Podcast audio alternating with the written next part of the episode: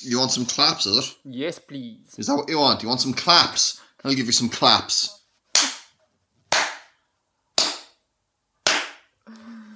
Stunning. Before we do anything, I, I'm going to have to apologise in advance to listeners. Uh, the sound quality on my end may not be so good because uh, I ran out of batteries on my new sound cord- uh, recording equipment, and I have to go back to the old one. Um, so there's probably going to be a lot of room noise in this one, and I'm really sorry. I'll forgive you this once. I, I, I don't know if the listeners will, though. um, the other thing I want to bring up, uh, on, a, on a really down note, but I think it is important uh, before we start, is that uh, on the Artifexian Patreon, uh, as in the Patreon for the main channel, uh, one of the patrons uh, messaged me and was like, hey, I, I can't support you anymore. Um, I'm having real bad health issues. And by the sounds of it, it was kind of like, you know, I'm not just like, you know, I, the cold, like serious health issues. And so I don't want to name this person um, because that would be unfair. But I just want to give, you know, this person knows who they are. So I just want to give a shout out to that person. Like, get well soon. I hope everything's cool. And you really don't need to message me uh, apologizing to me for not being able to support a thing when you're uh, in that place. Like, no no need to be doing that. Just focus on yourself, get well soon, and yeah, I hope I hope everything works out. Yeah, b- best of luck. Yeah. Um. Uh. So on. Uh. Shall we start the show? Shall we do some uh, follow up then? Let's do some follow up. Okay, listeners, be prepared for a lot of Edgar talking here. Uh, point number one: uh, follow up on the usage of weed in Islam. Uh, in the last show, I asked uh, Muslim listeners uh, to write in and uh, tell us what the crack is with that, because I was very interested based on my experiences in Morocco. Uh, we got loads of feedback on this, but I want to read out in its entirety uh, an email from a Dirgeful Zero, which is another great username. Um, and Dirgeful writes, "Hello, Muslim listener here. Weed is indeed forbidden in Islam. It's a form of khamr. I don't know if I'm pronouncing that correctly. K K H A M R, which loosely translates to shrouding of the mind. This is directly found in the Quran five ninety, for example, which all Muslims, no matter the schism, follow. I giggled when you asked if there was a loophole. I guess so. Some people claim weed makes them perform better, and as such cannot be considered khamr for them. I have Muslim friends who say this. Although my interpretation is that it's clearly forbidden, no loopholes." They go on to talk about how culture and society change that. Like in Turkey, you can buy beer, uh, but you yeah. can't smoke weed and things like that. Uh, so I, I found the whole idea of like the shrouding of the mind and how people interpret that as in like, my mind is not shrouded with this weed. What are you talking about? Of course it's okay for me. I thought that was great. And it's just the ingenuity of humans to get around rules. It's brilliant. Yeah. That sounds like stoners, all right. Yup. Um, uh, and then in a similar vein, uh, a follow-up for the African-American thing from last uh, from last show. I asked listeners uh, to define African-American, again, based on my travel to Morocco and kind of having to confront that uh, nomenclature. Uh, and again, we got loads of responses from people. I want to read out one from you slash Kulmaer of Artifexian coat of arms fame. Um, and uh, Kulmaer is South African, so just as a heads up. Kulmaer writes, "The conclusion from all of this, perhaps, that African isn't really a monolithic identity for us. So contemporary African descendants abroad have a more specific identity to hyphenate onto American, whereas the slaves taken from the New World were stripped of that, kind of like the captain's theory. And the reason we equate African-American and black, it's just that it happened to be black Africans that were taken over, and not a diverse set of Africans from all over the continent with different complexions." So I think that like really w- uh, well summarizes kind of what I was after in the last show. Um, mm-hmm. So yeah, thank you to everyone uh, for writing in and helping me out with this. And also, I think it's really class that uh, I have found myself, in a, we have found ourselves in a, in a position in life where we have people from all over the world of many different religions uh, writing into us. I think that's really cool. Just really, really cool. It's pretty sweet. It's really brilliant. And I love how that if ever I have a question about anyone's like culture or religion or something, I can kind of like message people now and kind of get information directly from the horse's mouth, which is which is a really special uh, uh, position to be in. And I'm very, very grateful for that. It's brilliant. Mm-hmm. Now, on the subject of ethnicity, uh, you slash Zen ten uh, wrote in and was like, would you think of Putin as being European? Uh, and I got thinking about this and I was like, I guess, but it's not, I'm not entirely clear. So I wanted to hear your thoughts on this. Would you class Putin as a European? I guess, yeah. I mean, I wouldn't, I, I, I haven't thought about it, but Russia is a European country. Are all Russians Europeans? Not all Russians, no. Okay. So is there... But like the, okay, the Russian ethnic group, I would say, would be like European, yeah. I mean, the Ru- Russia, the, the nation, encompasses a, a huge range of ethnicities, not all of whom are European, but yeah, white Russians from Western Russia, sure. Yeah, yeah, that's fair, and Putin as well. It's just weird to think of, like, I know that Russia is a European country, but it's weird, I don't know, it's weird to think that, like, Moscow is in the same club as Dublin sometimes. It's just like, I don't know, it's a bit, it's a bit, a bit of a non-sequitur, but, um, but yeah, I just thought that was a kind of an interesting question, and one that kind of gave me pause. I was like, huh, is he? I guess so. He probably is. I mean, he's white. He doesn't look Siberian. Like, he must be European. Um, anyway, thought it was interesting. I mean, there's there's a lot of historical kind of context to that as well, of, of whether Russia is a European country. I mean, for a long time, it wasn't really considered European. I mean, th- th- again, I get that it's European, but, like, it doesn't really... Do- does it play with the rest of the European countries? Like, it, it isn't involved in any... It's in the Eurovision. It's in the Eurovision. Oh, my God. It is. That's our... yeah, but so is Australia, man. I mean, we, we can't... We, Kazakhstan, we can't be using... Uh, we can't be using this as as uh, our, our our benchmark. Um, okay, but it literally does play with the rest of the European countries. Yeah, but is, is it involved in, like, economic zones and things like that, or uh, trade agreements and things like that? Is it, is it lumped in with the rest of the European countries? I would guess not, yeah, for all those historical reasons. And and and Russia is, like, really openly hostile against Europe, isn't it? I mean, like, the whole taking of Crimea, like, uh, Ukraine is a European country, and it just decides to violate uh, her borders. So well, I don't, I don't know how you can, like, just declare it, at least, that Ukraine is European and Russia isn't. Because it's in the club of European countries, man. It doesn't it fall under one of the various zones in Europe? What what one does it fall under that Russia doesn't fall under? Uh, hold on. Uh, I thought that Russia just didn't fall under any of them. Uh, European... Okay, but what, what are these organizations you mean? Uh, I'm Googling the, the things. Uh, so yeah, like the European Economic Area is one, uh, in which the Ukraine is not. Oh, interesting. Okay, hold on. Oh my God, I'm rethinking everything about Europe. The Ukraine is obviously in the European Union, yeah? I don't think so. What? No. I don't think it is. Get out. No. It's not in the European Union. Sure, wh- when would it have gotten in the European Union? I don't know, some sometime prior to now? Holy shit. What the hell is Europe then? But, like, Norway isn't in the European Union. Yeah, yeah, but Norway Norway is uh, an E F T A member, uh, which is some other thing w- with Europe. Um, and similarly, I think that's Croatia is a yeah is a European member state, but it's applying for E E A agreement. Uh, and then Switzerland is also, like, not really in the European Union. Oh no, it is in the European Union, but it also has a different relation. Switzerland. Yeah, Switzerland's not in the E U. Oh, sorry, it's an E F T A member state. state and signatory of the E E A agreement that has not been ratified. Sorry, yeah, it's not in the E U, but it's a member of one of the other groups, but not another one. Um, so I thought uh, Ukraine was involved in one of those various complex relations with the uh, E U, but it's not. It's not at all. That's crazy, man. Literally did not know that. Today I learned... Hold on, hold on. One second. Okay. Edgar uh, learns about Europe. It's in UEFA, though.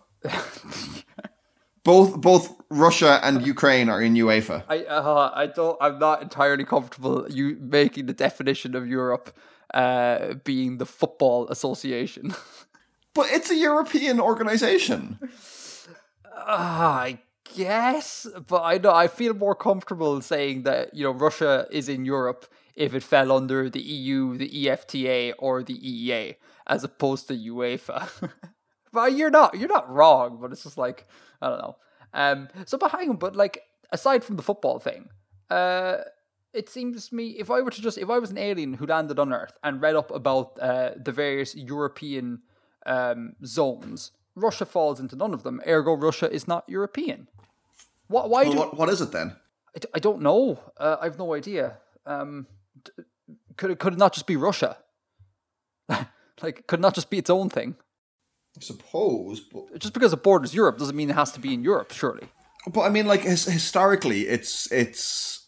I mean, if we if we go back to, like, like hundreds of years ago, it was very much in the the old world Christian kind of worldview of things. You know, it, it's...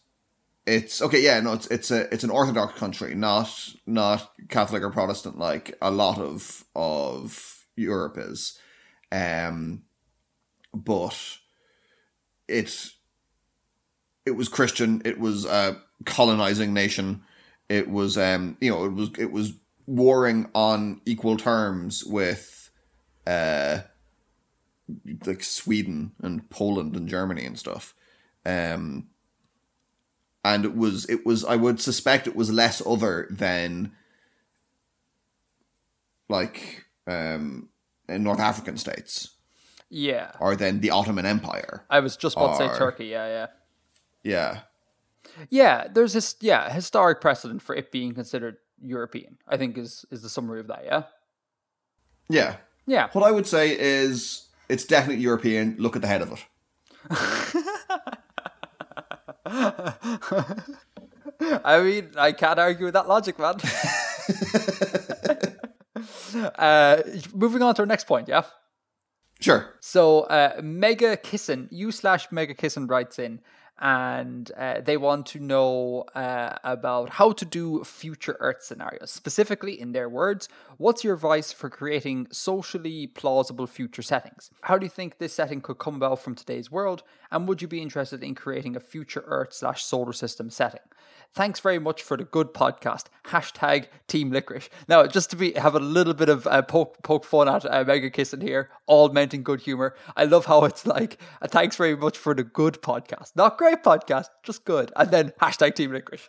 So MegaKissen give it and MegaKissen take it away.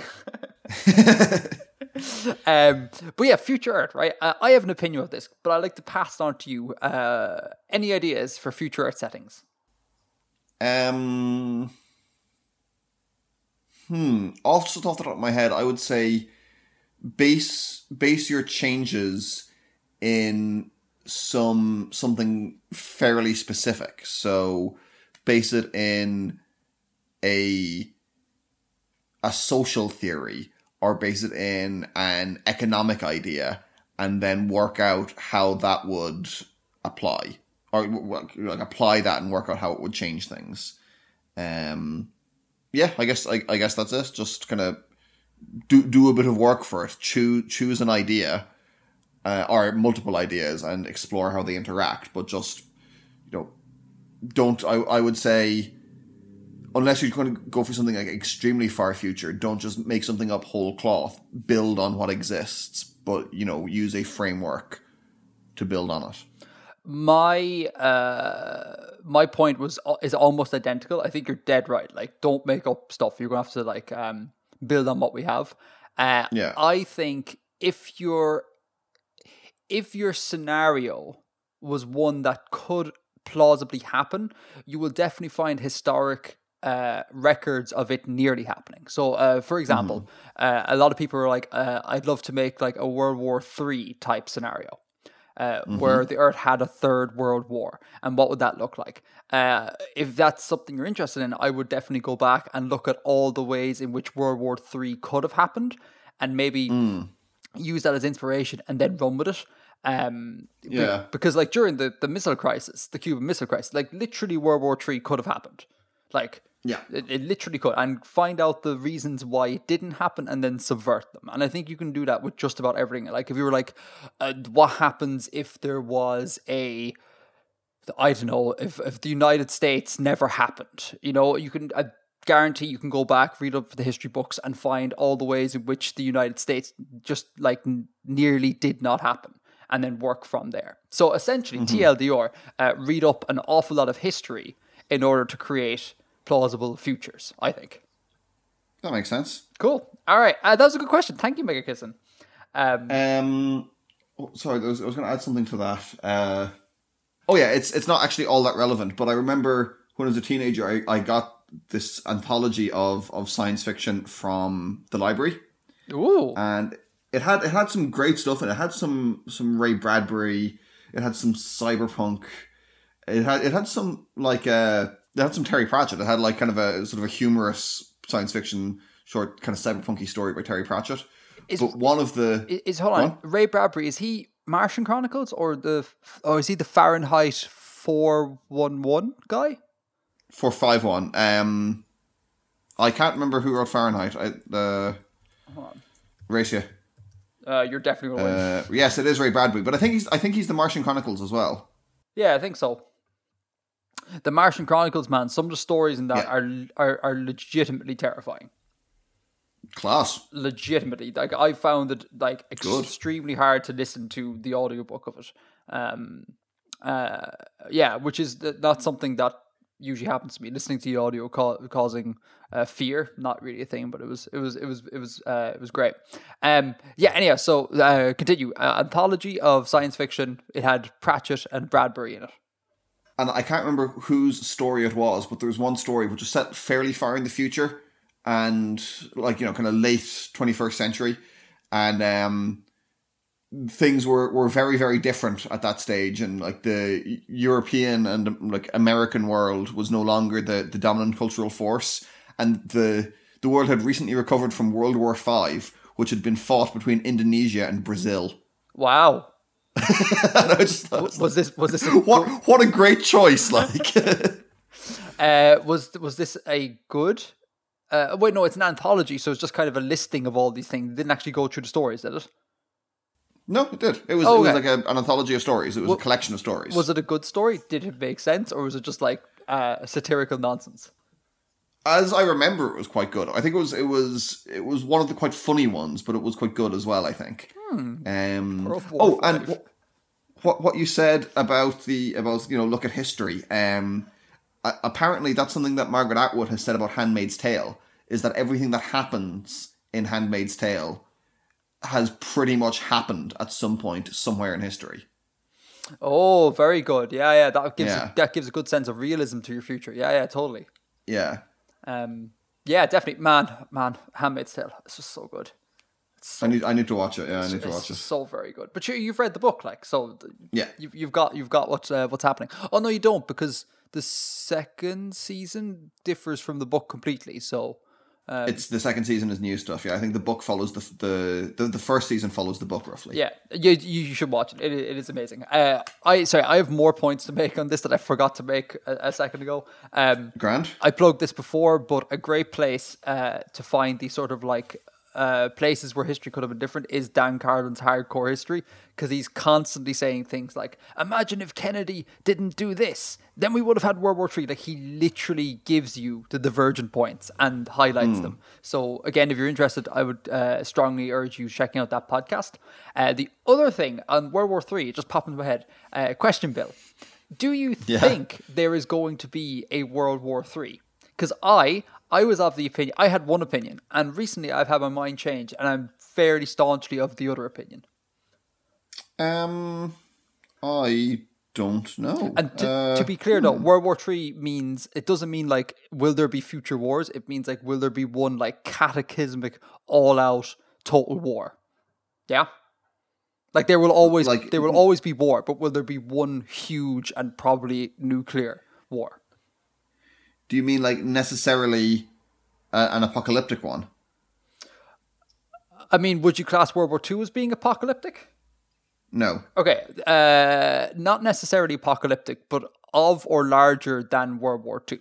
Like, because we have to differentiate here, because otherwise, if, if you go, well, is there a World War Three? You could easily be like, uh, the war in Afghanistan was a huge war, and it was bloody, and it lasted for long, and that happened after World War Two.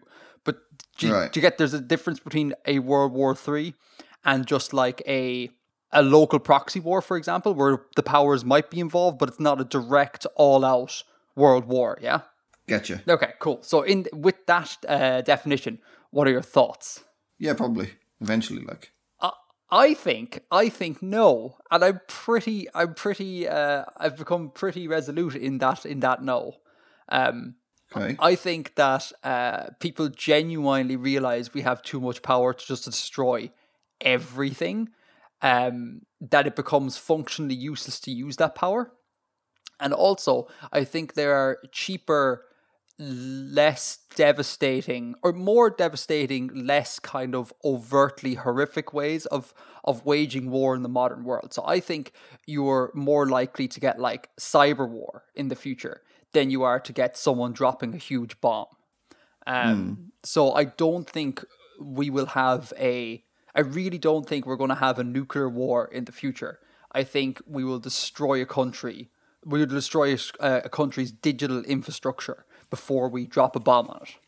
Yeah, before, but right. But if the but if the country's not exclusively right, but if the country's infrastructure is totally destroyed, like it's say its common economy is crippled, it's completely brought to its knees. Why drop a bomb? Other than you have say one rogue dictator maybe who's just all like, nah, screw it. I'm I'm a sociopath. I'm a psychopath. I'm just going to drop the thing. Uh, but it makes no sense to drop it. I don't think. Um, you drop it on someone else if they have interfered with your infrastructure. Yeah, I would say that you would inf- inf- infer- uh, interfere back. Uh, I don't know. I, I just yeah. I, I just think it's it's become too devastating to use nuclear war, not proper nukes, like not tactical nuclear weapons. Because I the, the impression I get is that they are much smaller uh, and not as devastating.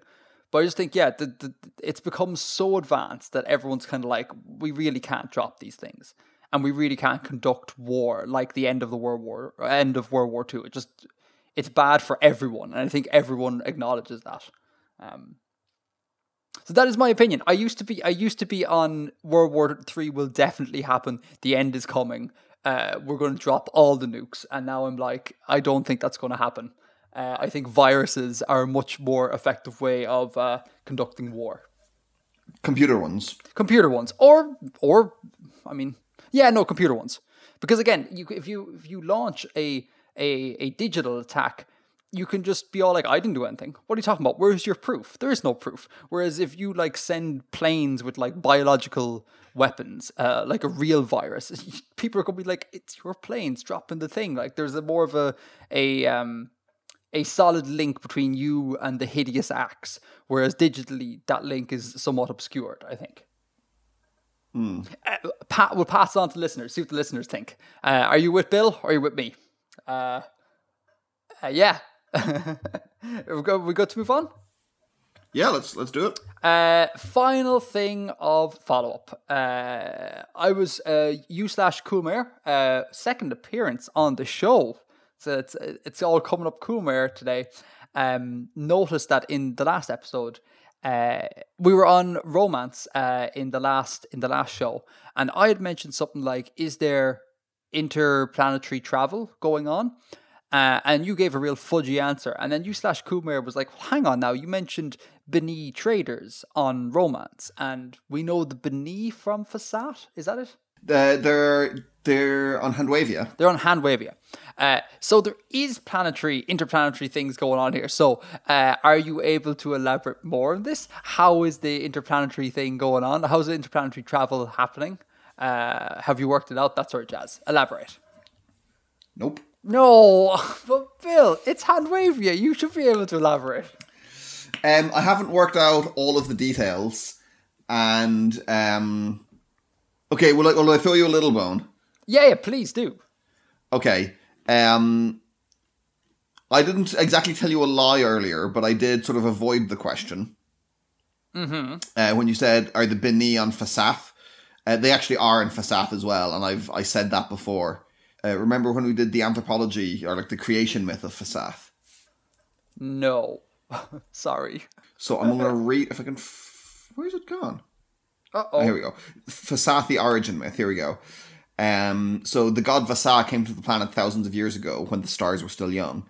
And it's all about the different great migrations. Mm-hmm. Um, then I say near the end of it, Um, the nomadic B'ni too roam the wastes, traders and wanderers who, alone of all the humanity in Fasaath, are not of Vasa and have no homeland here. Oh, yes, I do remember this. Mm. Yeah, and I remember you asking about that. And I'd already mentioned the B'ni in Handwavia before that, and I was waiting to see would anyone pick up on it. Um, and then I revisited it in Handwavia, and no one picked up on it until last month when I when I put them in Romance as well. Oh, so are the B'ni yeah. the only people in this system that are capable of interplanetary travel?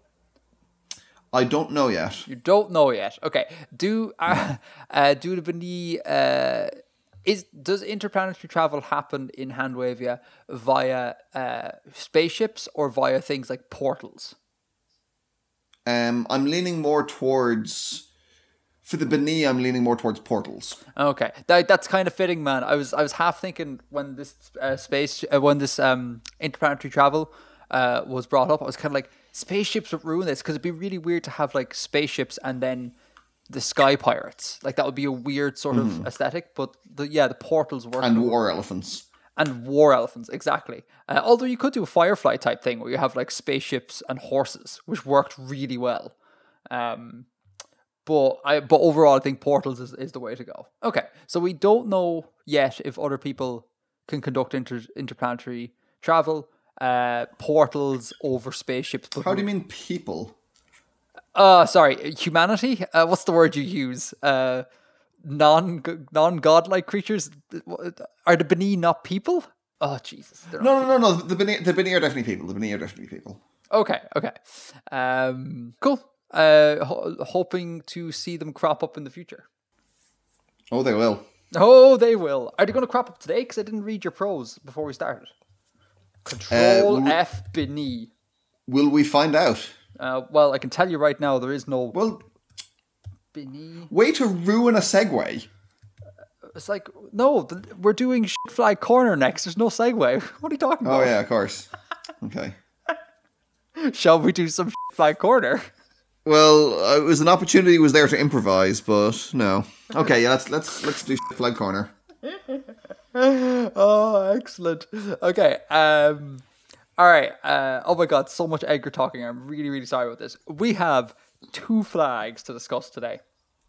Mm-hmm. Uh, they come via you slash MegaKissen, also a second mention on the show, tied with Kulmaer for shoutouts, um, and you slash Vulcan Trekkie.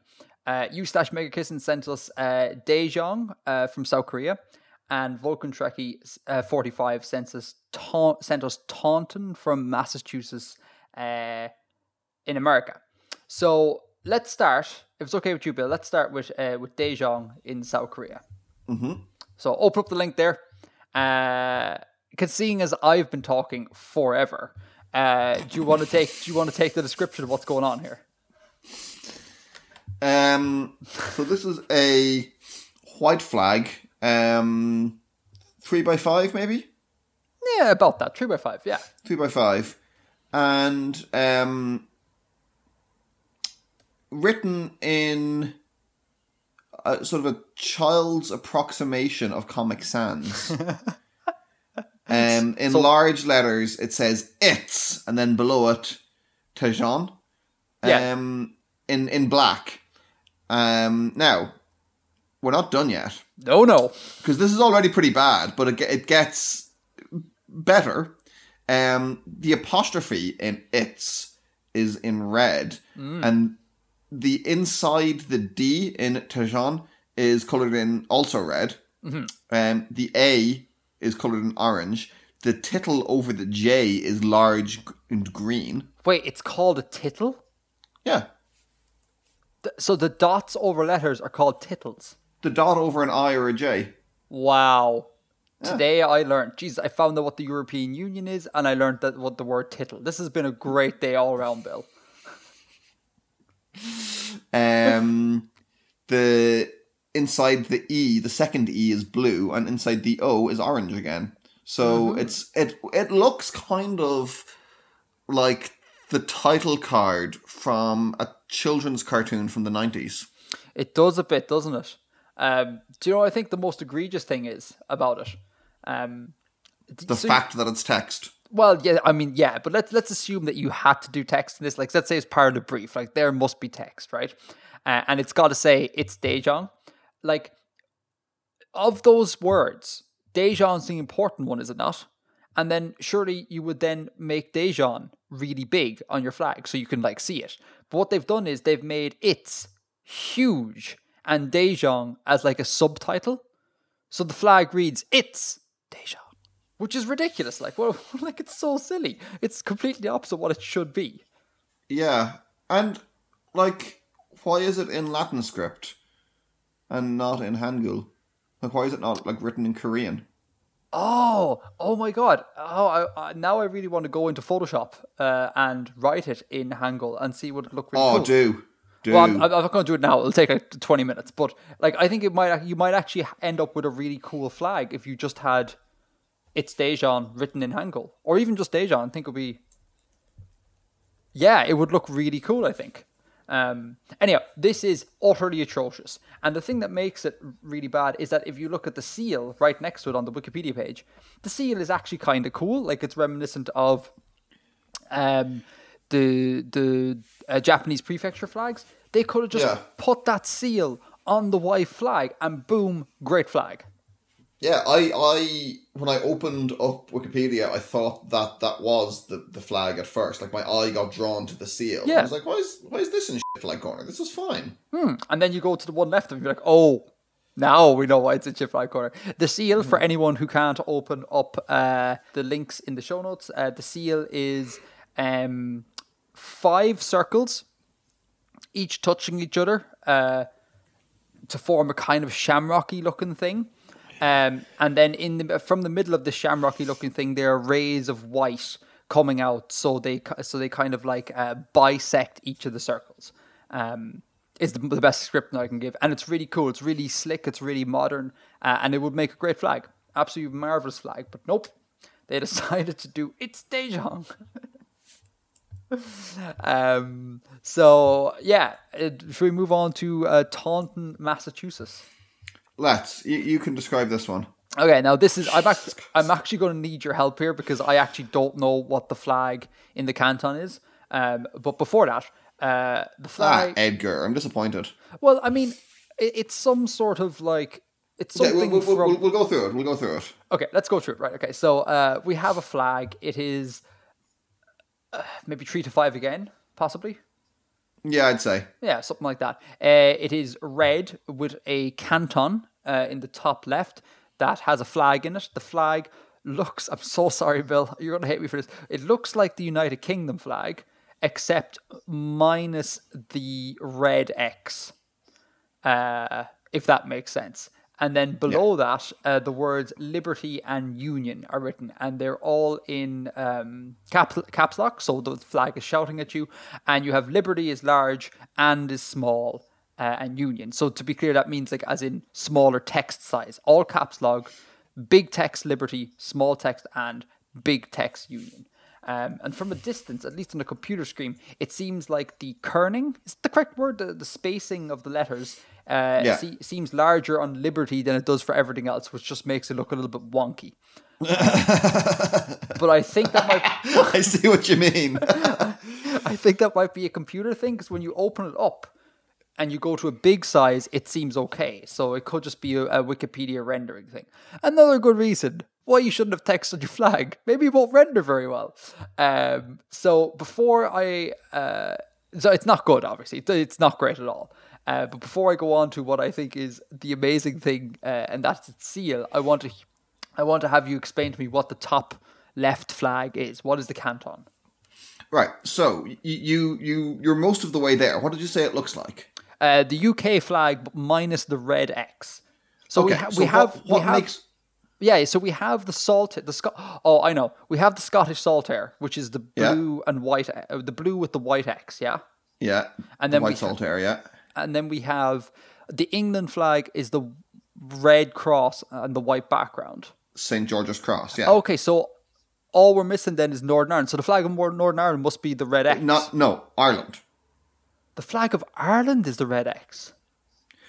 Okay, so the red the red salt air is Saint Patrick's salt air, and that's that's used in the the Union Jack to represent Ireland, because they didn't change the the flag in in the twenties. The flag has been the same since eighteen hundred. They didn't change it when the the the Free State was founded. Why didn't they change it? Because they still had a part of the island, so they still like they can justify it by saying we have a bit of Ireland. Man, so we still I, have Saint Patrick's salt air. Do you do you think that uh, would you would you estimate that maybe a quarter of Ireland is the north? Like Northern Ireland takes up maybe a quarter of the entire island? I'd say less. Okay, significantly less. Mm, maybe a fifth. Okay. All right. Well. Mm, to, okay, let's let's call that a rounding error. Let's call it a quarter, right? How, why don't they just drop three of the prongs of the salt air? leave, leave the one in the top right of, of the flag. The top left. Come on, Bill, because then it looks like a canton within the flag. Do you know what I'm saying? No, be, no, leave it in the top right because oh. that looks like it's the... Let me finish, man. It looks like it's in the northeast, which is where where the...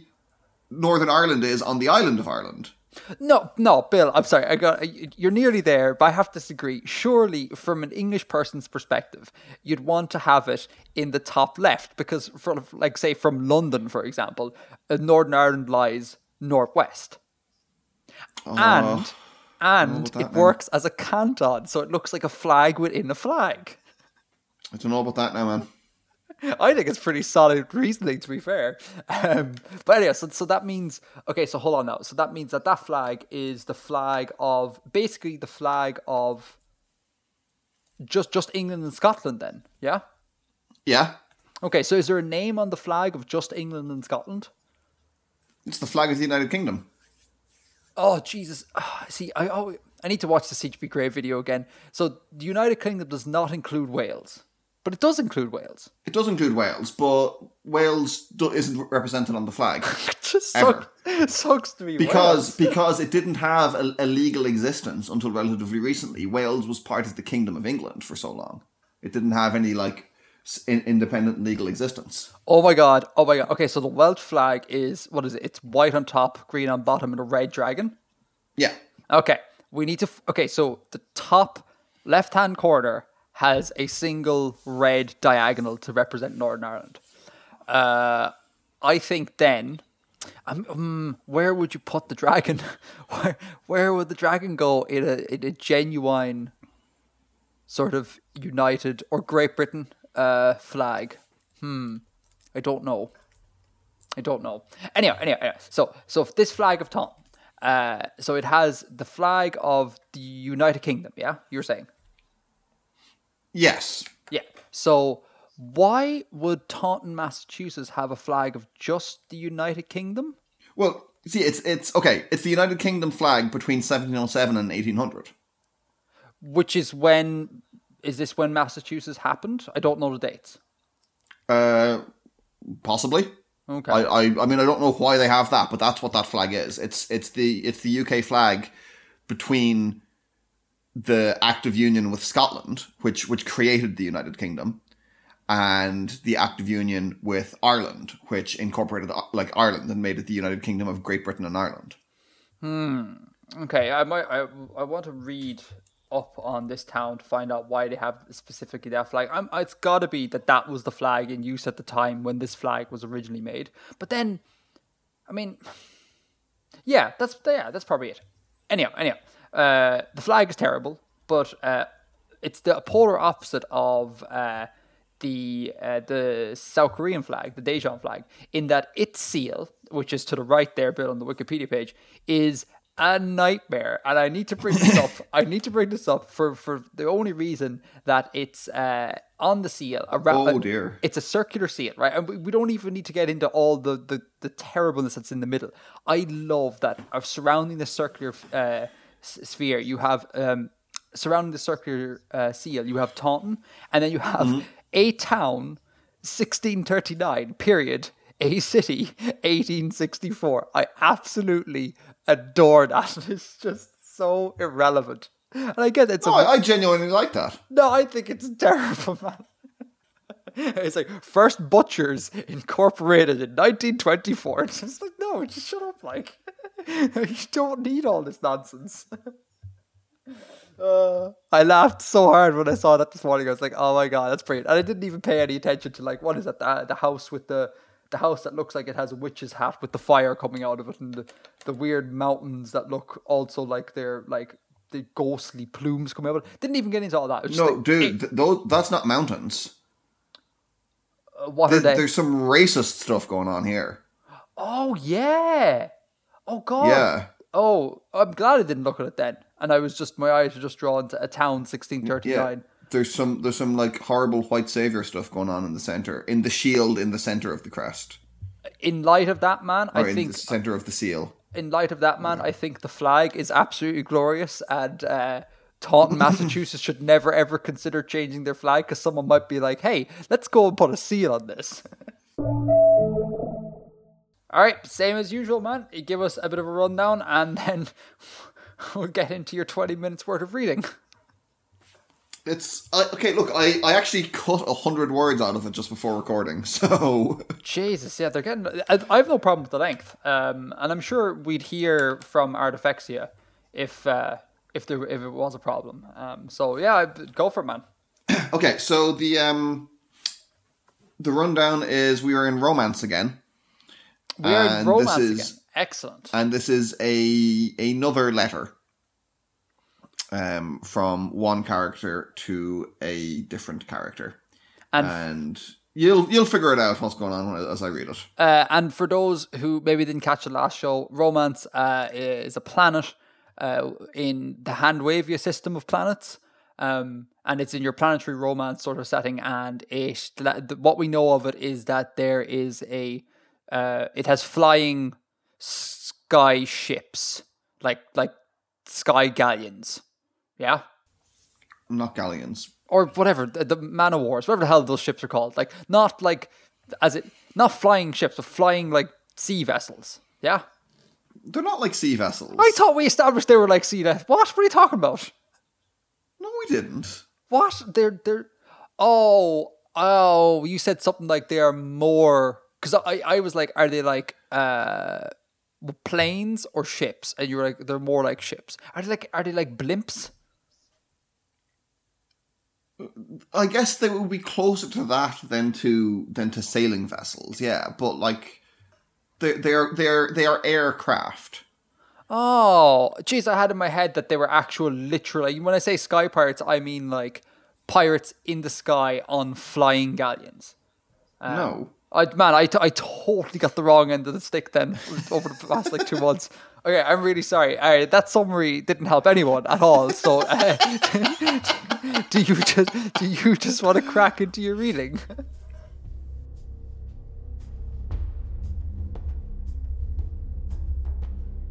My dear, I write to you with grave, grave news. I was not given the gift of diplomacy that you possess, nor the wiles to shield you from the truth, nor yet the wisdom to see in this calamity the traces of a later triumph for us.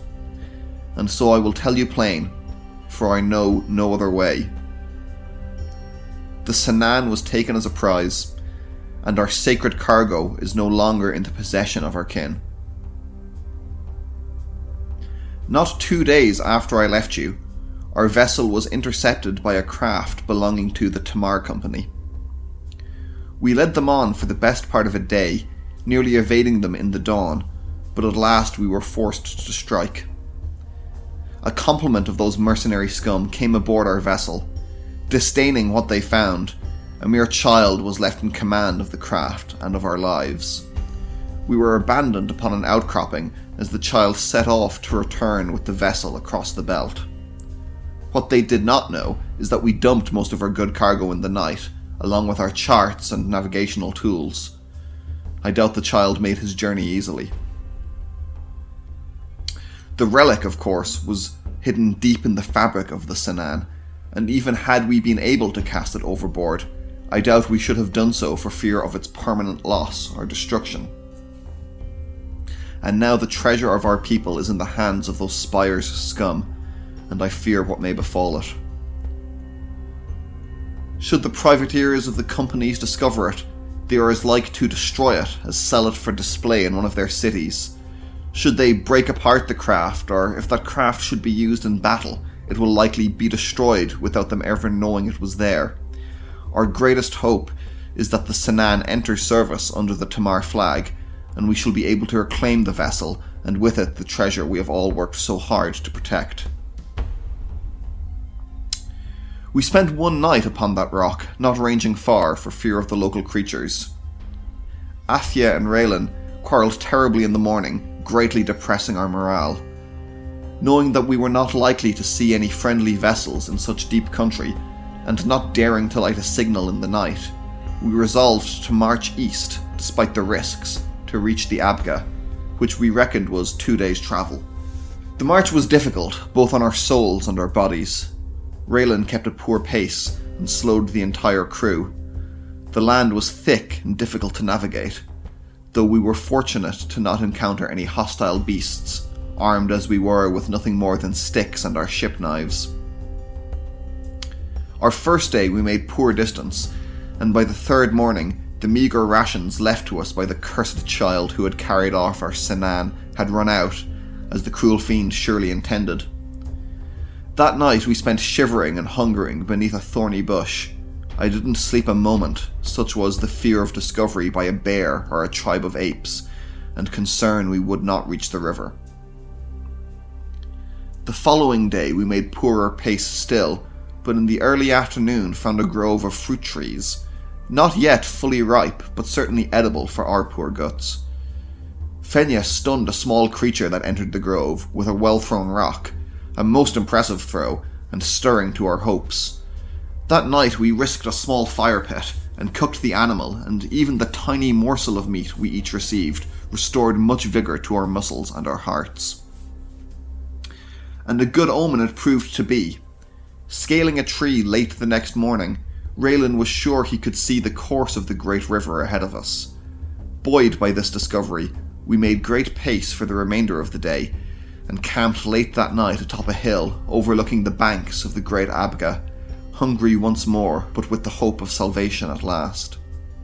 I fished for our breakfast, and was returning with my catch when I heard a commotion downriver. Afia and Fenya, shouting in great excitement. I hurried to them at once to see what they had discovered. It was a cargo box, none other than one from our own vessel that had been cast overboard. It must have landed in the Abga when we ejected in our chase, and been carried along before getting caught in a tangle of trees at the river's shore. We set to work immediately, dismantling the container and constructing from it a raft to take us downriver. The panels of the box, lashed to wood we cut down from the surrounding trees, floated most stably upon the languid waters, and provided enough space for us four to travel. In this way, we made our progress downriver, knowing we would eventually come upon a friendly settlement, or perhaps follow the river's course to Atien. Well, we were wrong, for a few days' travel downriver. Forgive me, I had begun to lose track of the days after so many days of hardship. We were picked up by an Erthan river vessel. A most curious sight, but the captain took us aboard, and despite eyeing us with great suspicion, he allowed us to be fed, and granted us the use of his guest cabin. It is here that I write this letter from now. And now, my dear, I must finish with yet more grave news. I won't be returning as soon as I had hoped. Promises are sacred to me, as you know, and it pains me terribly to fail you in this time. But the greater pain is to know our sacred treasure is in the possession of those spy or mercenaries, and to know the failure of my duty. A failure shared, yes, but not diminished by that sharing. In Atien, I will find our people there, and thence travel to Mursvir, to Lansk, to Otvev, wherever the Senan has been, until I can recover the relic. Have faith, my dear, for now our faith and our will may be all that remain to us. Vistan.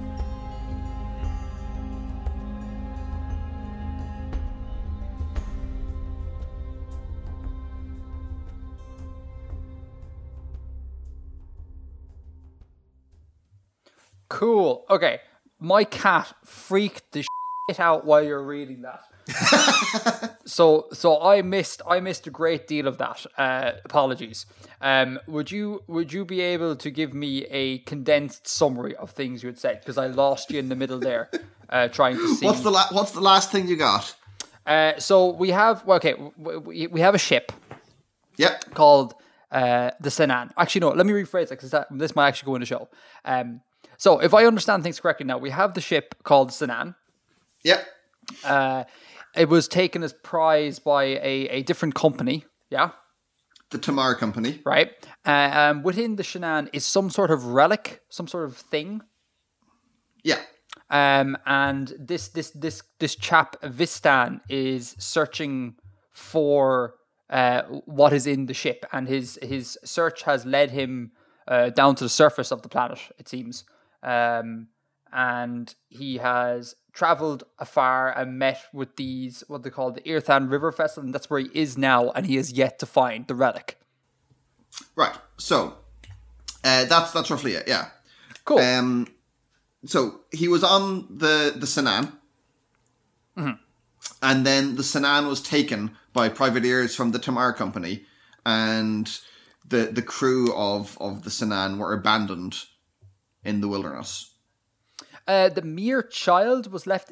When you say a mere child, is that like a, a derogatory term? As in like the person who took yeah, like my a, ship? Yeah, a, a young a young officer. Right, okay. And explain to me again what the belt is, because that came up last last month, but I forget. So the, the belt is like a mountain range. Yes, yes. Okay, cool, okay. So they've been they've been abandoned on land, and they need to make their way... Uh, they need to find this ship. Yeah. Cool. Specifically, I... specifically, the mere child is Yarta Yartlan, probationary officer, second class of the Tamar Company fleet. Oh, from last month. Yes. Oh, I thought the Tamar Company sounded familiar. Okay, yeah. so oh Jesus, I need so many more summaries here. So last month, uh, Yarta Yartlan was sent to, yeah, to to take over a ship, and he did so. Oh, yeah, and he brought... Where did he bring it? He brought it to... We know... The Usan Province Depot. Yes, so we know where the ship is, but but your man Vistan does not. Yes. So th- this this is the same story as... Or the same event as was recounted last month, but from the other side. Cool. That's really cool. That's really, really cool. Um, can, can you tell us something about these relics? What, what are they? No, I can't. Okay, we we shall not speak of the MacGuffin. um, yeah. So so when the when the ship was taken, that that that E R, the ship that E R took last um, episode, um, there was something hidden within the ship uh, mm-hmm. that they did not find. That the, the oh, smugglers yeah. had hidden something else there, something of great importance to them. Oh. And so Vistan is writing back to whoever uh, and saying, this has been lost, this is what happened when we were when the ship was taken, and he he recounts the trials that they, they went through um, before they reached relative safety, and then he says, I'm going to go and find the find the, the ship and re- recover the relic for our people. Cool, very cool. Um, can you t- tell us something about the Erthan people? I'm assuming they're the Erthan people because they have an Erthan river vessel. Yeah, it's it's like um, I guess it's like a caste or an ethnicity or something. They're they're a, a group of people, um, okay. and they uh, sail and they travel on rivers and things. And I guess they they're a bit suspicious of those who use the the sky. Oh. You know, Interesting. They, they don't they don't see eye to eye, traveling in different media, traveling in different elements. Oh, well, they took in your man. They took in Vistan. Yeah, they they, they rescued the, the the captain rescued the crew of the of the Senan from their raft aboard the the river Abga. Cool, very cool. Um, mm-hmm. And then can you tell us something about uh, the list of places that you mentioned uh, below? So, m- oh, Mursvir, we've heard before, haven't we? Yes. Um, Mursvir is where Yarta Yartlan is from. Okay, but I don't think we've heard of Lang- Lansk and Ot- Otvev. Lansk and Otvev. Uh, Ot- Otvev. That's very Russian. Otvev. um, did, can you tell us anything about Lansk and, and Ot- Otvev? Um, they're, they're other cities that will be broadly from the same culture as Mursvir. Um, and okay. the, these are what... Uh, Vistan is referring to when he when he refers to Spire. They're the three cities. They're they're built with great, like very tall towers. Um, ah, okay, okay, okay. And and that's that's what the Spire is referring to. It's kind of like a sort of colloquial, maybe slightly derogatory term for, for people from that culture. Oh, so they're they're called like spires, as in those damn spires. Yeah, possibly. Or, but oh, no, or certainly, it's certainly used as an adjective. Oh, up here. Oh, no, above you have here uh, Spire Scum. So, yeah, okay, that, that's pretty cool, actually. Um, can you imagine, you know, you know Dublin? As, you obviously know Dublin. The, the capital of Ireland, folks, is, du- is Dublin. And it ha- its primary I've landmark... It. Is what? What? I've passed through it. You've passed through it a couple of times. Uh, its sort of primary landmark is, uh, at least in modern times, is a giant spire. Mm-hmm. That sits on the kind of the main street of, of the town. Uh, it'd be really fun if people from rural Ireland referred to people who live in Dublin as, as like spires or spire scum. That'd be really weird. um, what's your? I realize nothing to do with with, with uh, world building. What's your opinion on the spire? Have you got thoughts? Not really. Okay, so again, for people who are not from Ireland, it when this was constructed, like I don't know, maybe. ten years ago, something like that? Oh, more than that, about fifteen. Do you think so? Okay, about fifteen. Um, it was hugely divisive. Like, people were kind of... Loads of people liked it, and loads of people were just kind of like, it's it's bland, modern uh, nonsense. Because it's, it's essentially just a giant metal uh, spike. That's all it is. And there's, yeah. a, there's a light on top. And, like, there's a little bit of design uh, closer to the ground. There's, like... um. sort of effects in the metal, but it's very, very minimal. It's essentially just a big, giant spike. Um, and I uh, I always loved it. I thought it was absolutely genius uh, because you could substitute the L for Dublin with just the spike of the spire. So for in terms of marketing and branding the city uh, for, for tourist purposes, I was like, it is genius. Congrats, whoever came up with that. But then, yeah, like I said, loads of people were kind of like, it's a load of crap. Like, and how dare we put this next to like, Uh, statues of uh, sort of our nation's uh, uh, founding figures, so to speak. Mm. Um, so it was, yeah, it was, it was it's, it's an interesting debate. It's kind of weird that you don't have an opinion because most people do. Most people are kind of like, I hate it, I love it. Um, so yeah. I mean, it's big and it's shiny. I guess it's kind of cool. I don't I, really think that much about it.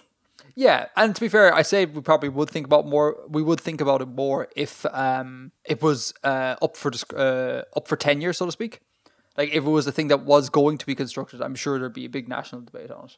Um, mm. But yeah, no, that's that's that's pretty cool. I like it. So do, do you intend on uh, following this story more? As in, I might do, yeah. Are you going to hop around back next month, or do you think you might just continue on this, this saga, this romance saga?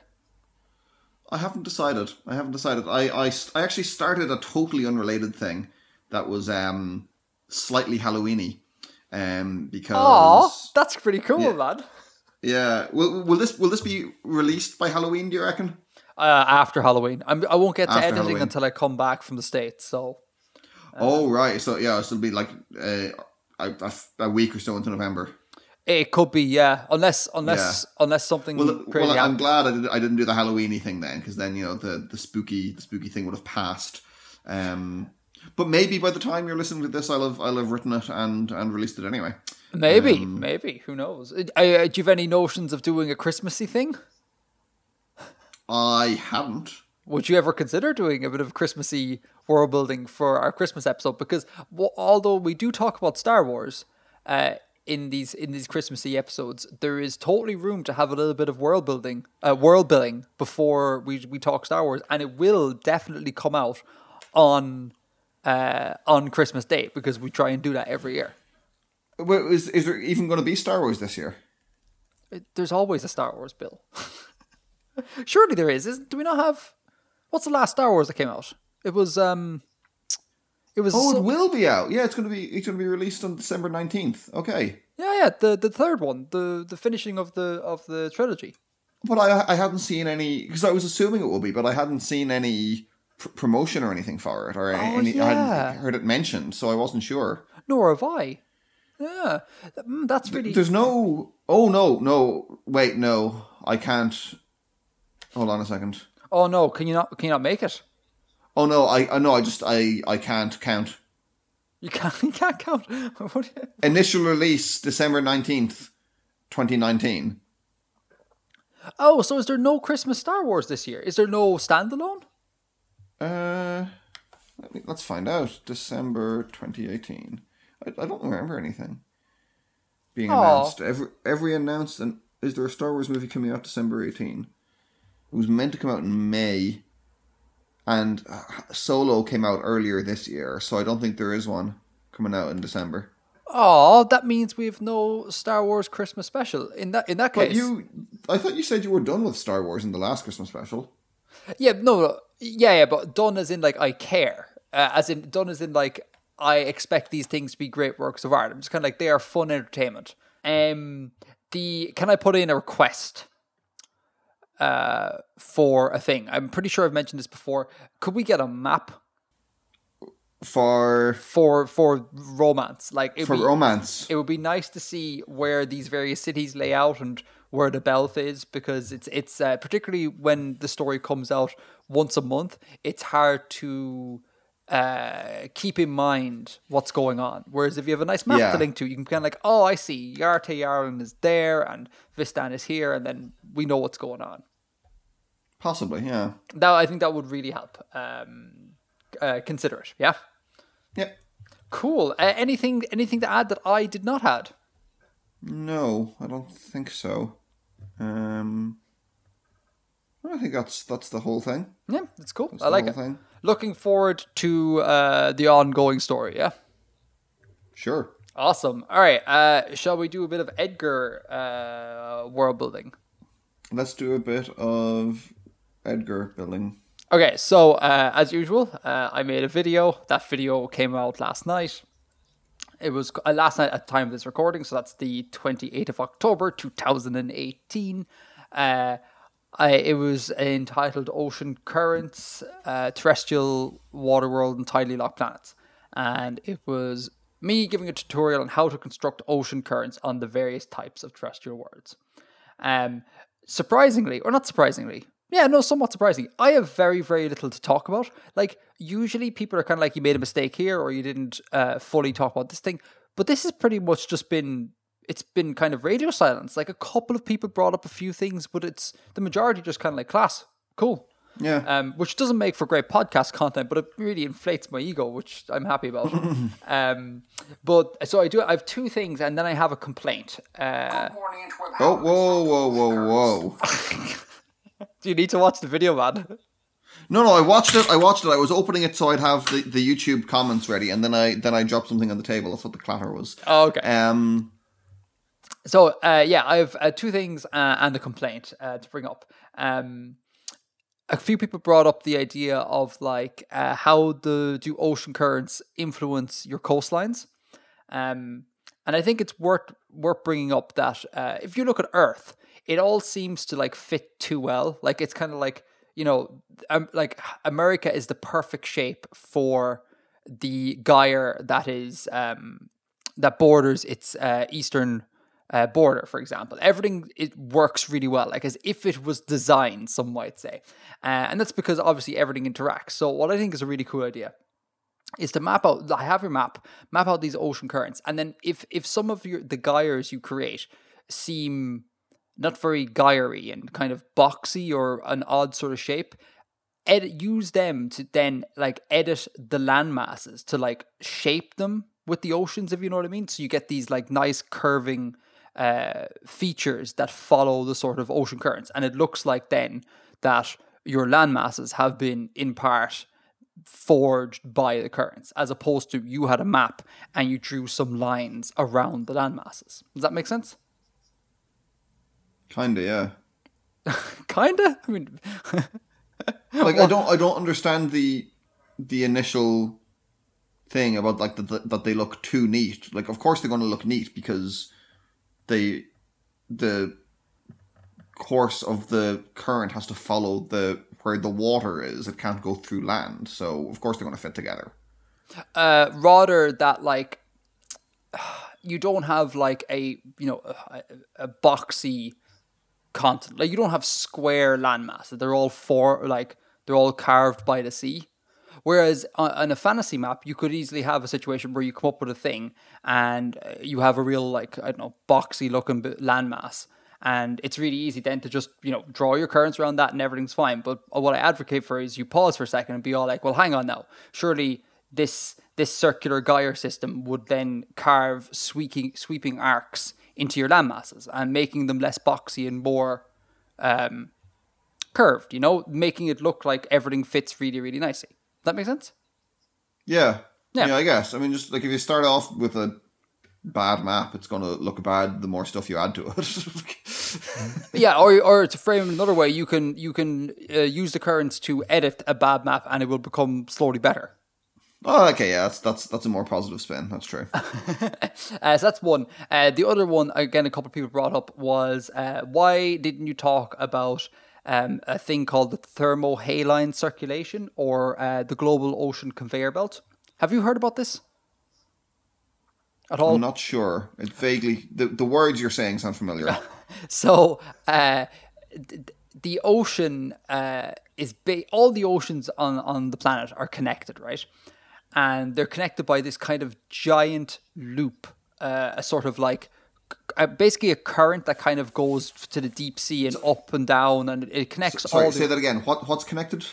All the oceans uh, all the oceans of the world. Are connected by a giant loop. By a giant loop that kind of goes into the depths of the ocean and up top, and it, it circulates water throughout all the uh, all the oceans of the planet, yeah? Cool. And that's yeah. separate to this like surface thing we're talking about. It, it's no, it's not. It's not separate. Rather, it is the mechanism by which it is a mechanism. It is a mechanism that influences the surface currents. But there is there is a difference between surface currents and yeah. this, this kind of like deep underlying circulation that's going on. Yeah. Cool. Yep. Now, um, some if you if this were science, you would say that you must understand this uh, global ocean circulation to be able to say anything about uh, surface currents. Even though surface currents are wind driven, they're it's everything's tied up. But in terms of fantasy maps, it is completely pointless to try and map out a thermohaline uh, loop or a, a global ocean conveyor belt, uh, because what determines the shape of it and the route it takes is is basically uh, the sea floor and sea floor t- topography and what what. what uh, shapes are down there. And unless you want to map out your sea floor and then study how uh, deep water would go around these underwater landforms, it, it's kind of arbitrary where you place that loop. So okay. there's there's no point even talking about it. So I, I advocated for just forgetting about it and just dealing with surface currents. You get like ninety-nine percent of the realism for like zero, for like ten percent of the work, if that makes sense. Yeah. Um, and any of the any of the tutorials, if anyone's looked into this um, online, you'll see various ocean tutorials, and all of them begin with, "Oh yeah, there's a thing called the global ocean conveyor belt. It's basically a big loop. So just draw a big loop through all your oceans, and that's good." And that's all you can say about it, because again, without the knowing what the ocean floor is, you can't say anything about it. And I find it really unsatisfactory to just be like, "I'll just draw a line here," without any sort right. of reason for doing so. Do you know? So that's why I didn't talk about it. I'm yeah. going to Google image search that right now.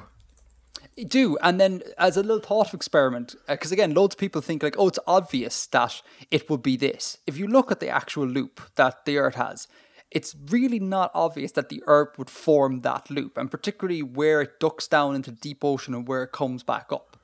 Um, you can't just look at a map and simply draw a loop and then say that that is plausible. No, absolutely not.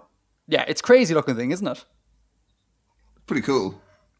It is pretty cool, and again, something that is just a good roller coaster. It would make, it would make a great roller coaster.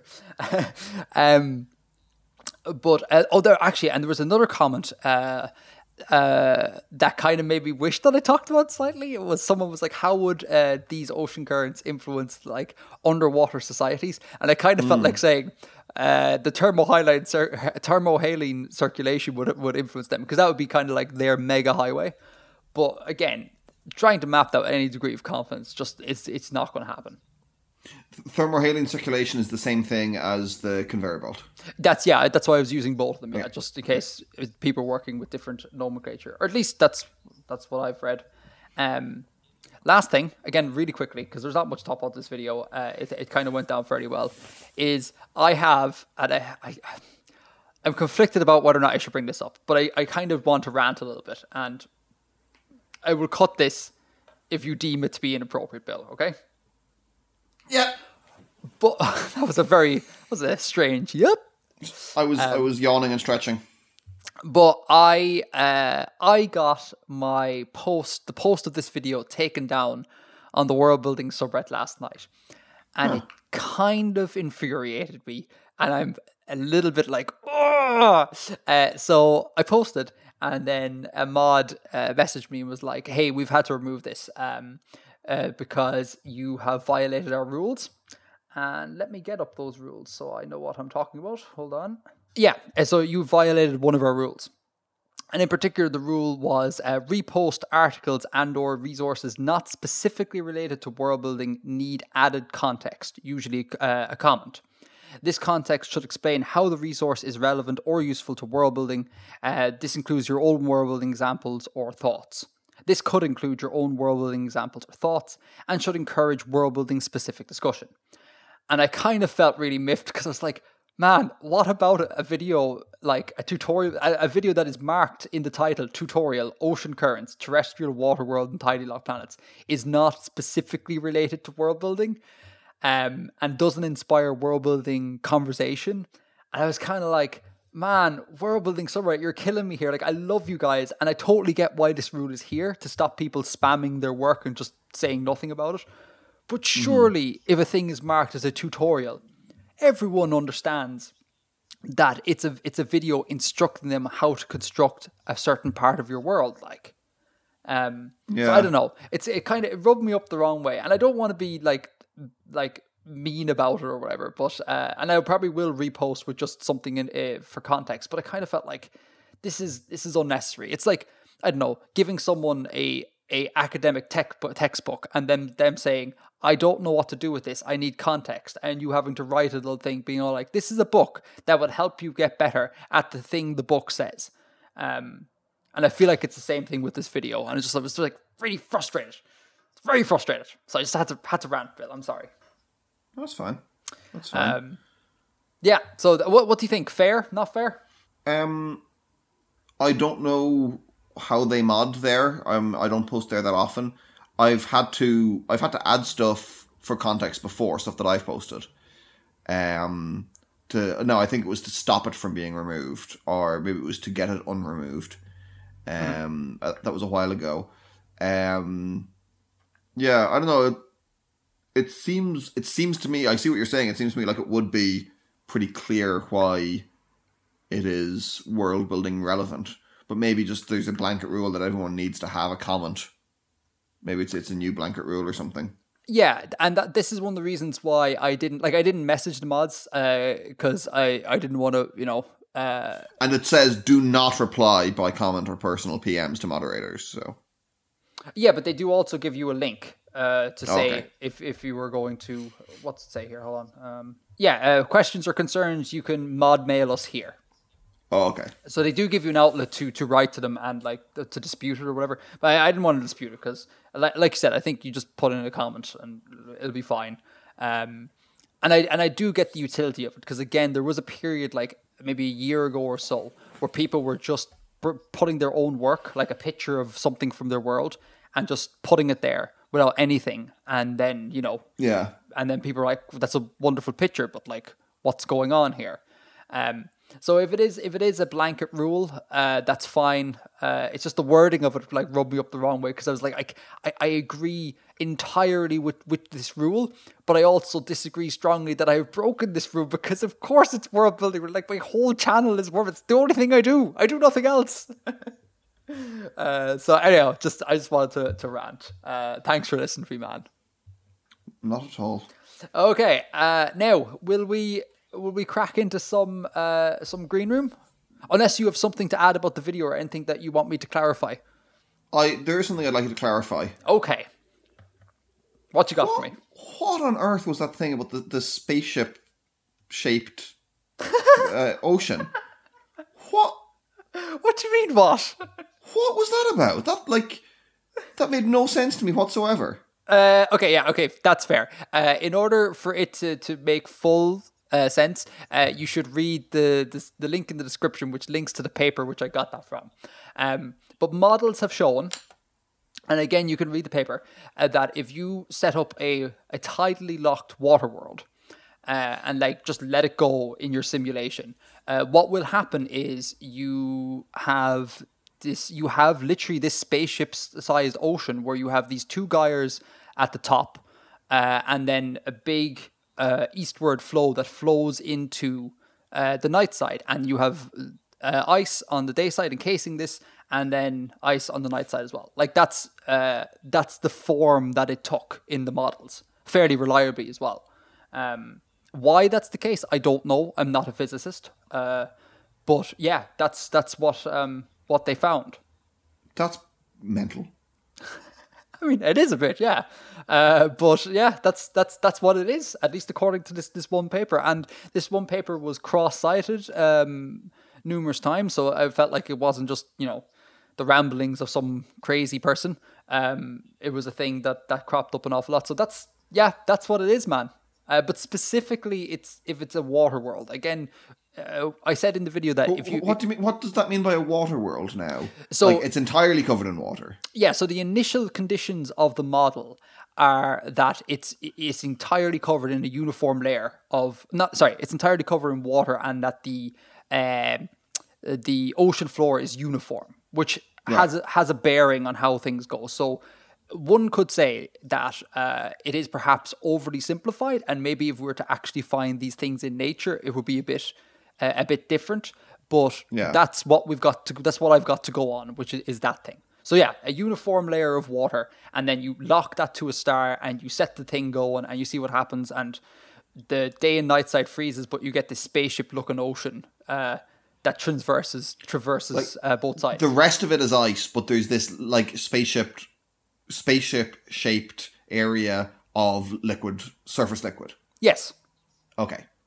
Oh, yeah. was that was that unclear in the video that everything was ice? Yes. Ex- oh, shh. Okay. That sorry. That yeah. Sorry. That. Hold on. I'm I'm I'm going to watch it again because maybe it's me. Hold on. I'm going to play it here now. Um, it will be out loud. You might want to cut this.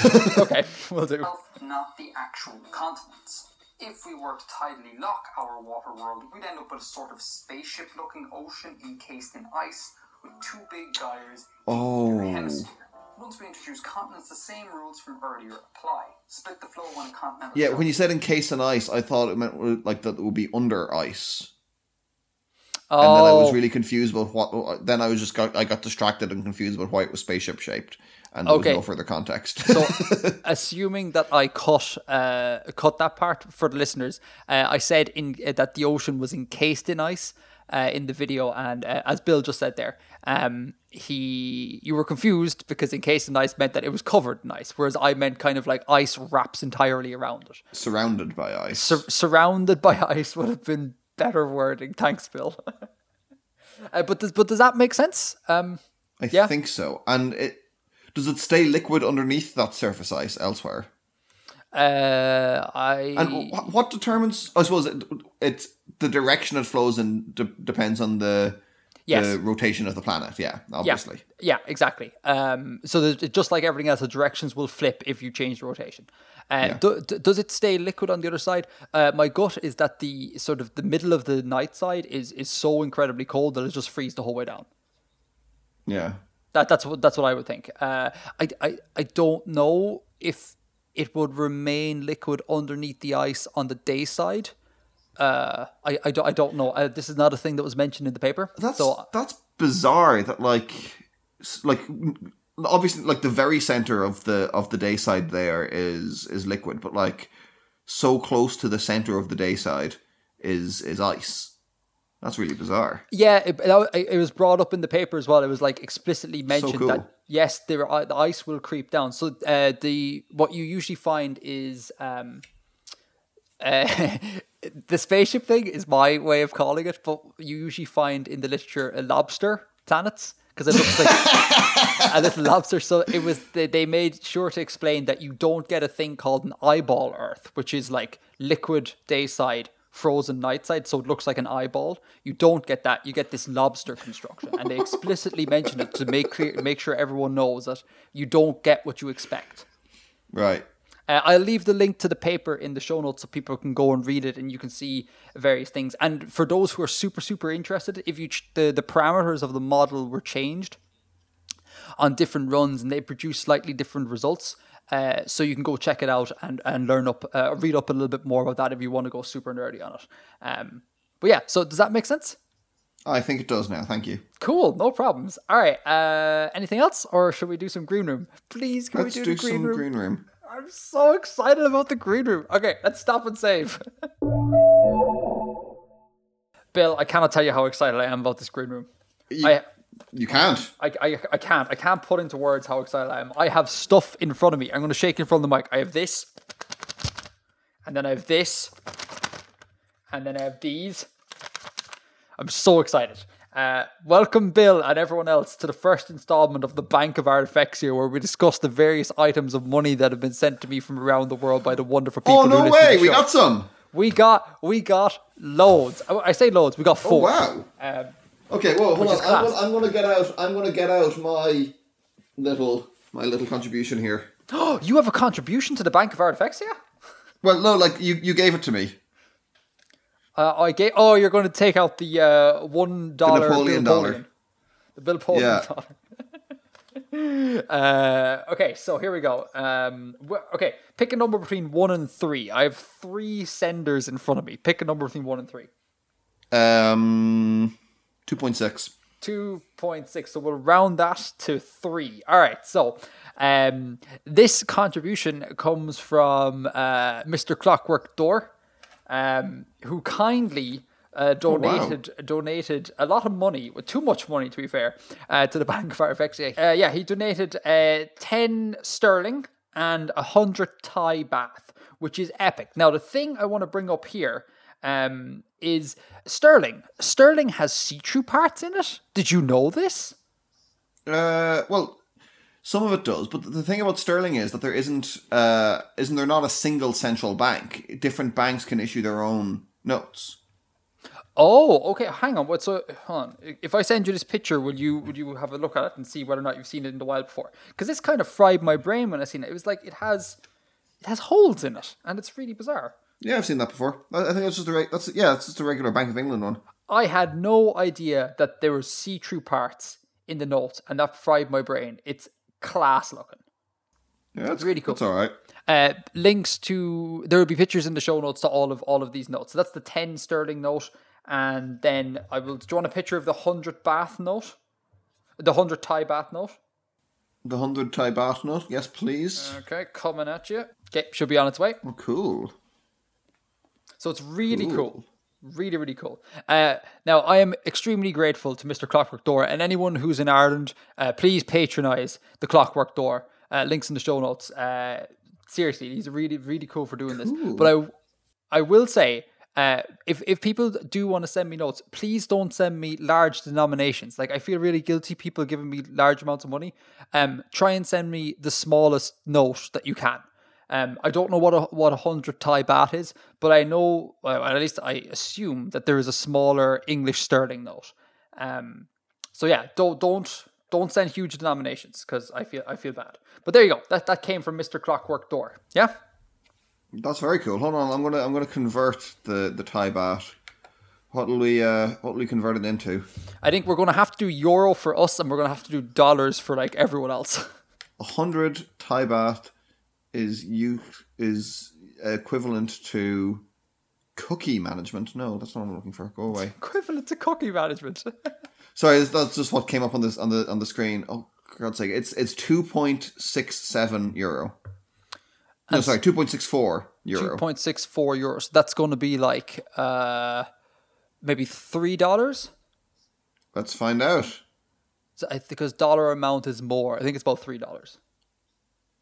Oh, very good. three dollars point zero one zero nine seven. Cool. So three dollars. Uh, that's, yeah, it's interesting. Uh, and in sterling, it's two point three. two point three. That's one hundred Thai baht in sterling, yeah? Yeah. Um... So so there you go. So that was from from Mister Clockwork Door. Thank you, Mister Clockwork Door. Uh, again, links in the show notes. Um, now, pick a number between one and two, Bill. Between one and two. Oh, I see. I know what you're doing here. You've heard the word between. You're like, well, it has to be decimal point. Oh. No, it doesn't. One. Pick an integer between one and two. Pick, pick an one. Integer from the set, including one and two. Okay, so number one. Uh, this comes uh, via a Søren. Uh, from Germany. I won't be any more specific than that on air.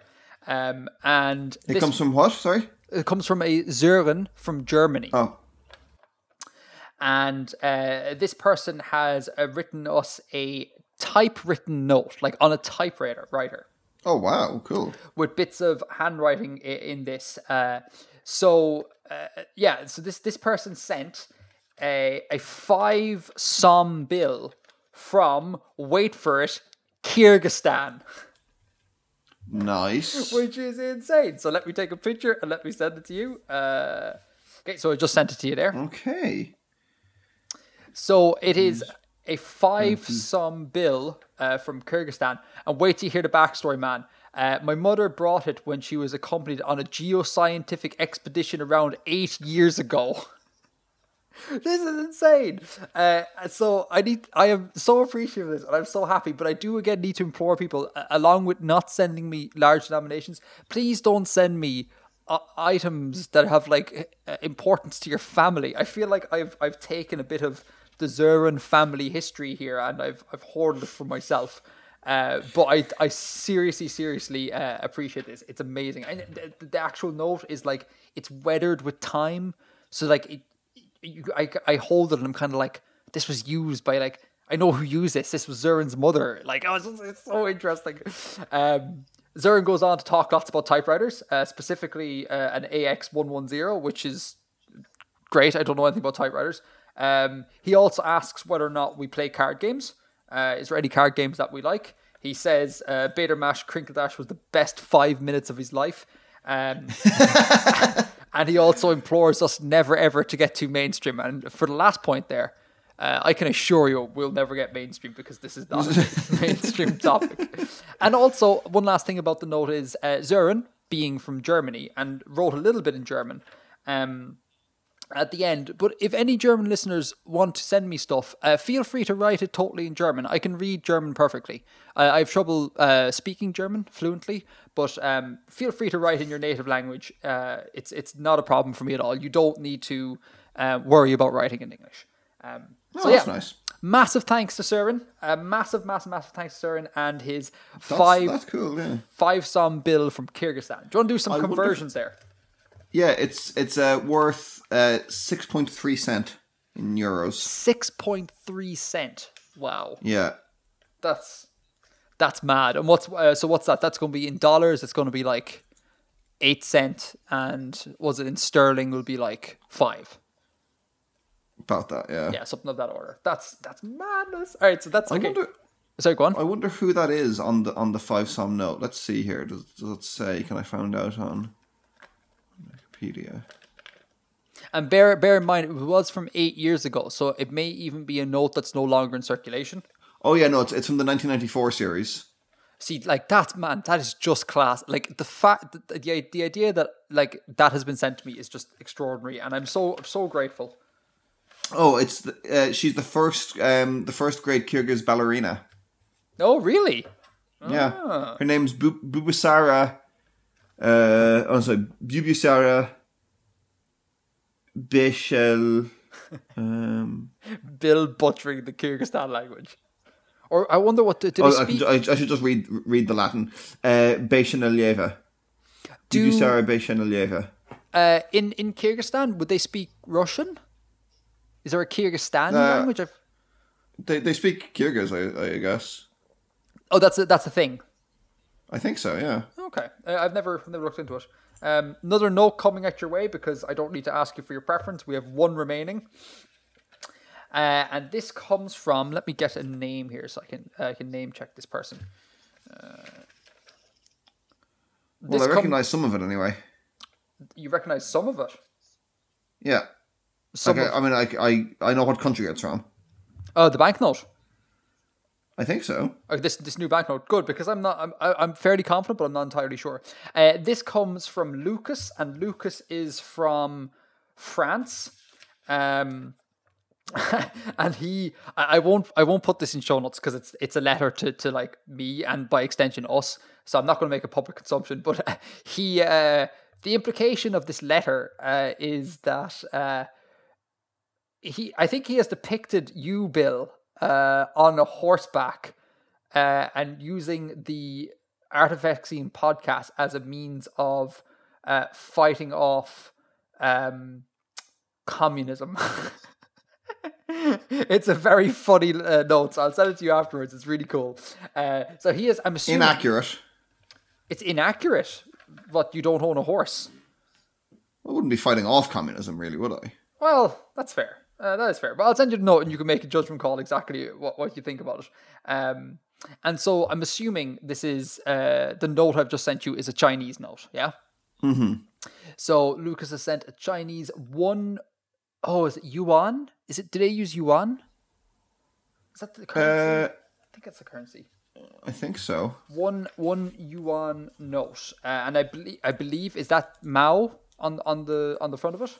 Yeah. Yeah. Um, so yeah. One... Oh, well, I'm I'm saying here it's called Ren, renminbi. They use a, a Y symbol for it, but hold on. Uses oh. of currency. Hectically googling and or yeah, Wikipediaing. I mean, you don't need to hectically do it. I can edit. It's fine. yeah. The, so the renminbi is the is the the official currency. The yuan is the basic unit of the renminbi, but it's also used to refer to the Chinese currency generally. Oh, so interesting. Oh, the, the distinction between renminbi and yuan is similar to the distinction between sterling and pound. Oh, uh, so, okay, okay.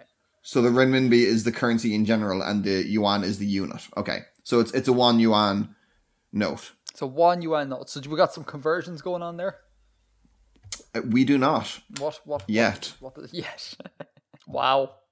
I'm getting zero point one four U S dollars. Uh, and I'm getting twelve cent. twelve point six cent. twelve point six cent. So that's uh, like ten, ten cent. Yeah, fourteen cent U S dollars, twelve, twelve and change uh, euro. And so about maybe ten sterling then, um, roughly.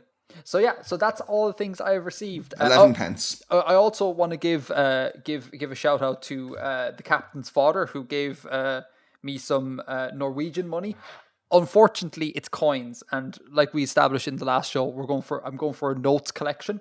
Uh, but I do I do uh, hold I do, I do possess some krona now, which is interesting.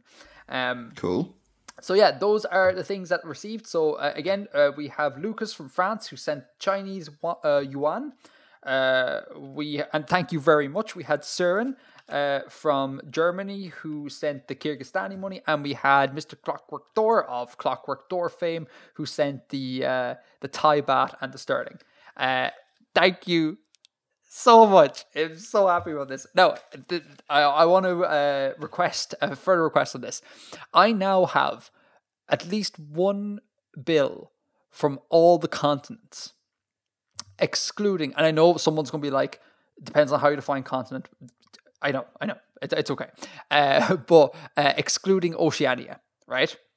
Um, if anyone lives in Oceania, uh, and then, you know, Australia, New Zealand, the islands and things like that. Uh, if you could send me uh, the lowest denomination bill possible, that would be epic. And I will already have a somewhat complete collection then. And it's just a matter of uh, filling out the numbers after that. That would be so cool if you could do it. And I, I genuinely really appreciate this because I appreciate that it costs money to ship overseas, uh, even if it's something as light as a note.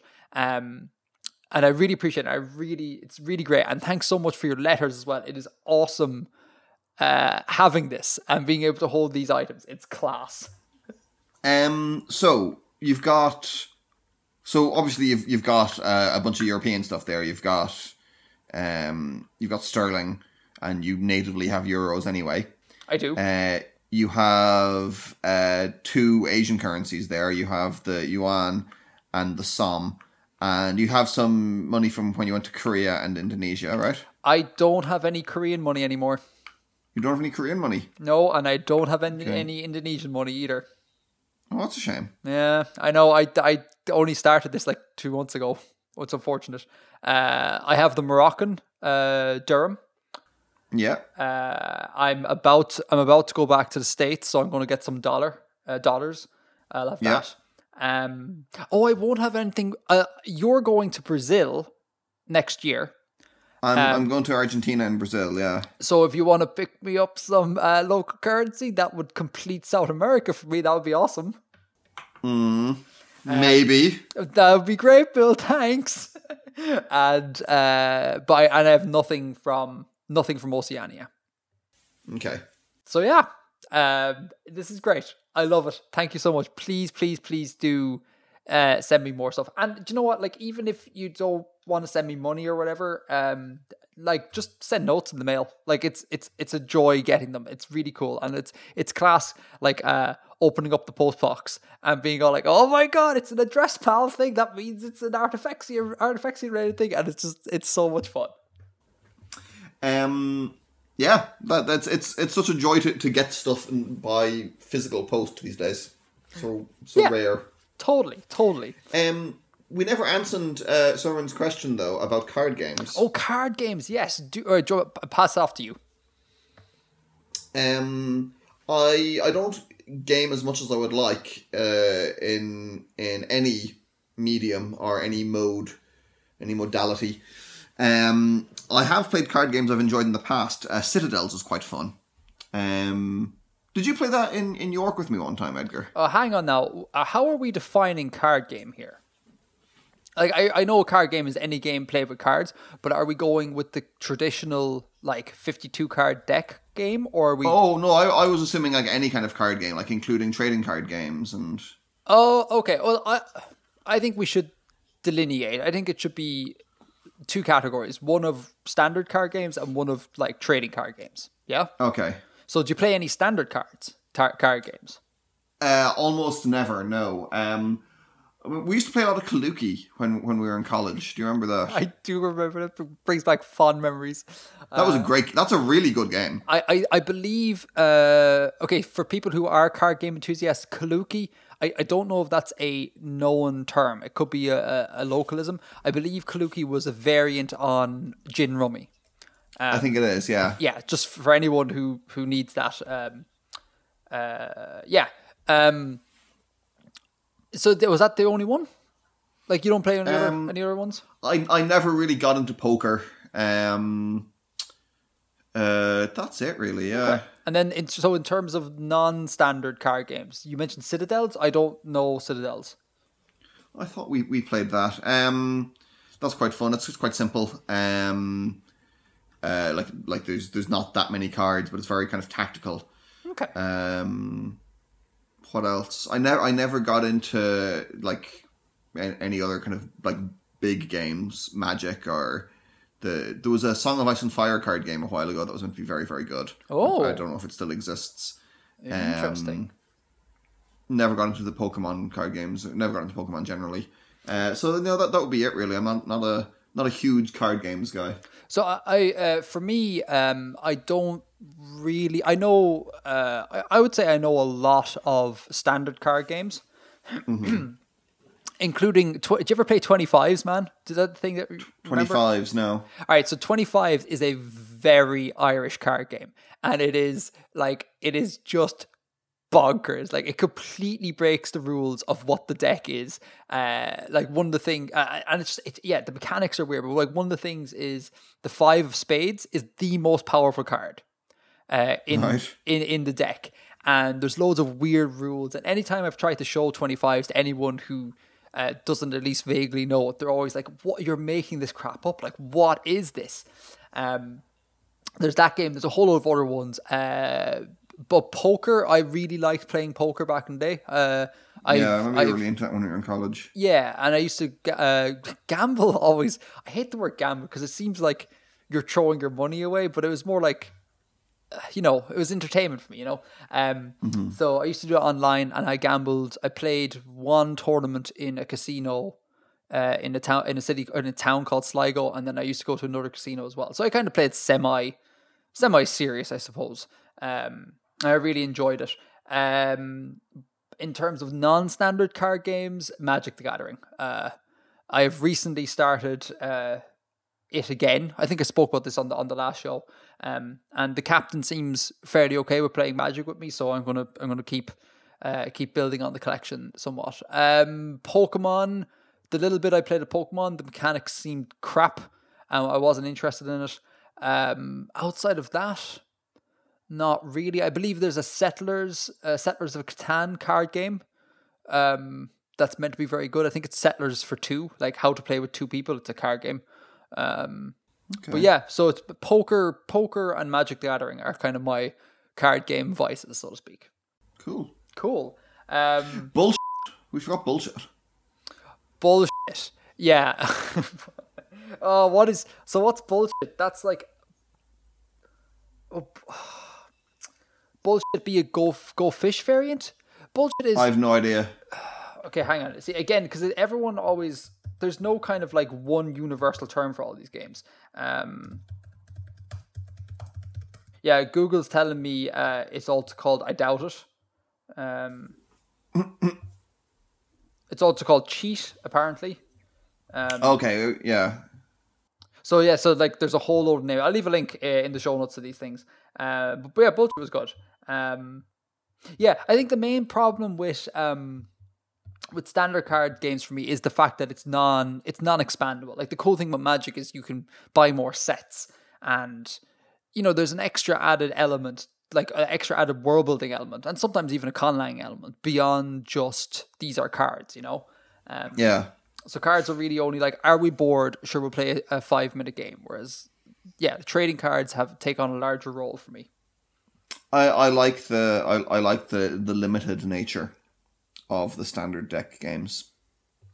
Yeah, there there is a part it's, of me with... It's, it's complete, it's it's together, it's it's complete, it's a unit. Every time there's a new set of Magic: The Gathering, I'm always kind of like, if I price up all these cards, how much would it cost me to buy them all so I can complete this set? And I'm always really disappointed. I'm like, I can't do that. So you you have to... I don't know why my brain is okay with not being the completionist with Magic: The Gathering.